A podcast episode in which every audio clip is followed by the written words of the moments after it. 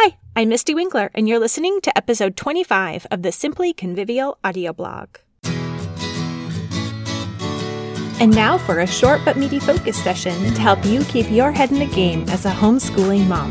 Classical education is for life. In season four, we'll explore what classical education means and why it matters.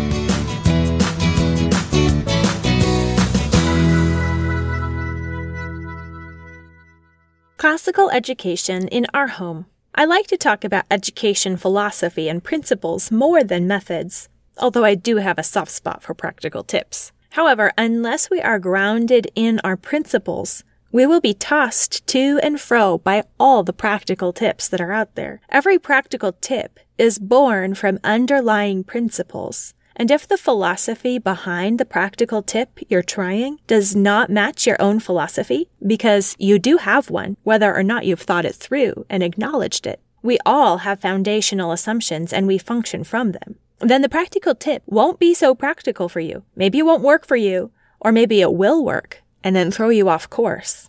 Before applying practical tips, you need to know your foundational assumptions and your underlying principles. In Consider This, Karen Glass comments that education is simply applied philosophy. And it's true. That's why most philosophers had educational theories and plans. Education is where philosophy puts on flesh and makes waves in the real world. Charlotte Mason had 20 principles that she wrote as statements about the nature of children, about the nature of the world, and about the nature of learning. They're worth studying. Christopher Perrin has some great videos with Latin mottos for eight classical principles. They're worth watching. I've written about classical education principles and how they affect not only our curriculum and our teaching, but also how we as mothers live out our lives in our homes with our families. Because principles don't just shape how we school, they shape how we live.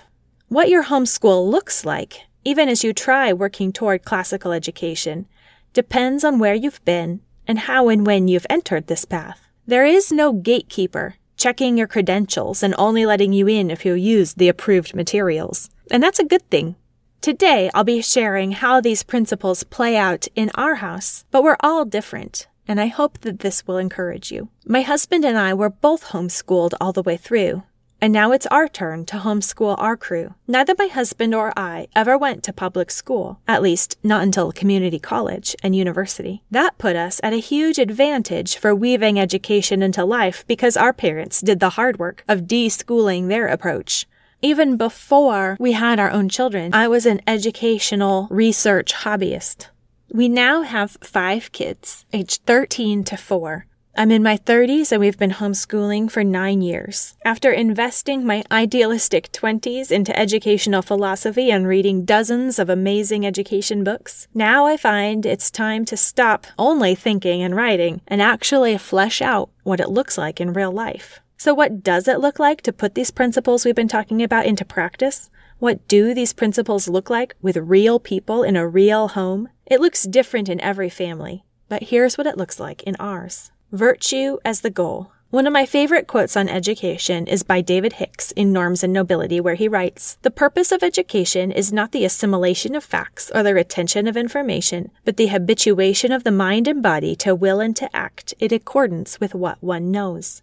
So we need to grow in our knowing, but we also need to conform our doing. We need to do what we know is right. Then we need to learn more and more what right, what truth is. Then put it into practice again and again, over and over. The one thing I try to remind myself every morning, one thing I pray continually for grace to live out, is to see the bumpy patches of our day as opportunities for growth in virtue rather than as evidence of condemnation. When a child cries over math, the problem isn't the child or the math, and the point isn't that we're failing. The point is, will you glorify God right now in how you treat this child?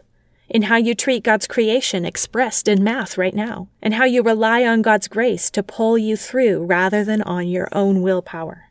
Ideas as soul formation. When we choose to read an interesting biography instead of a textbook, memorize an entire psalm rather than an out of context verse, or bring our nature notebooks when we go camping rather than do a science experiment from a book, we are favoring ideas over facts. We still memorize some facts. We learn the presidents, the books of the Bible, the genealogy of Christ. We memorize some Shakespeare and some history dates. One year we even learned the periodic table set to music. But it's not a disjointed, out of context memorization of bare facts. The song came in context of reading about the elements, about the history of the periodic table, about atoms and electrons. The learning comes in context. The song adds a fun and upbeat tone to our time together and cements in what we're reading about. Beauty as home. One powerful way to teach through atmosphere and beauty in our homes is to knock down the barriers between real life and learning. We do this in many ways, but one way that we do this in our house is by having no reserved spaces for school. Of course, there are reserved places for the stuff, a home for everything and everything in its home and all that. But the reading can happen in the living room, at the bar of the kitchen, sprawled on the playroom floor, in bed, outside in a hammock, anywhere. Conversations can happen during dinner prep or on car rides. They are as educational as orchestrated narration. Is that drawing lesson copied from the art book schoolwork or a free time activity? Hard to say. Does it matter? Take advantage of doing education at home let it bleed into life. Let the edges blur and find beauty in a full life lived together. Imitation as learning style. Rather than thinking of myself as a teacher and what I do as teaching, I prefer to think of it as tutoring and discipleship. This keeps the focus small on the individuals I'm teaching and on our relationship. It's alarming but true. The kids are learning more from the way I handle life than they are from their books and assignments. So, how I manage throughout the day and how I treat them and how I speak to them matters far more than anything else. When I notice the habit of complaining or laziness creeping in, I can always see that it actually started with me. My children are mirrors, magnifying glasses, who follow my lead and express the same responses in less socially acceptable ways. So I have to own the attitude problems and fix my own always and first. Poetic knowledge as curriculum.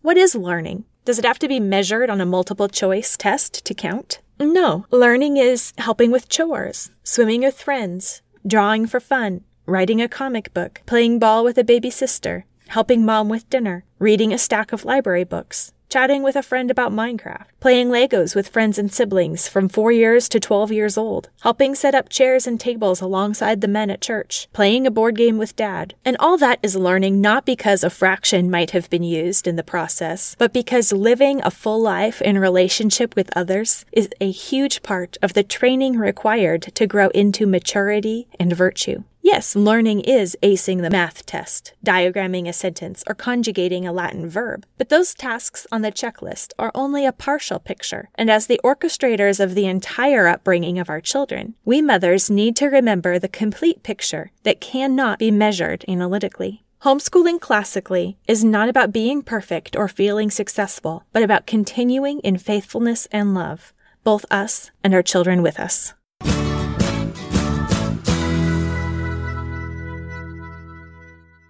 And now it's time for a simple sanity saver a morning prep sheet. Keep your eyes on the prize. If we strategize ways to jumpstart our days, to pull ourselves out of our own whining heads, and to just get started, and then do those strategies, we'll find that we aren't actually as lazy as we feared. We can consistently show up and do the work, and even consistently be excited about it. We simply have to turn our attention away from our in the moment desires and set our minds actively on what really eternally matters. Then we need to act on those truths. Using the morning prep sheet will help us do just that. By repeating to ourselves our priorities and our vision, we can keep our sight on things above, on our goals and our purposes, rather than on details and discouragements. It's simple, straightforward, and crazy effective. The art of homeschooling is all about building such streamlined practices into our days to help keep us clear and capable on our homeschool journey. Download your own free prep sheet at simplyconvivial.com slash audio and use the discount code podcast to get $10 off the art of homeschooling. You'll love it, or I'll give you your money back right away. Thank you for listening. If you enjoyed this show, please leave a rating or review on iTunes or Stitcher. You can also hit the share button on the show notes and share this episode with your Facebook friends. At simplyconvivial.com slash audio, you can find all the episodes and the free morning prep sheet. Remember, education is repentance. Repent, rejoice, repeat.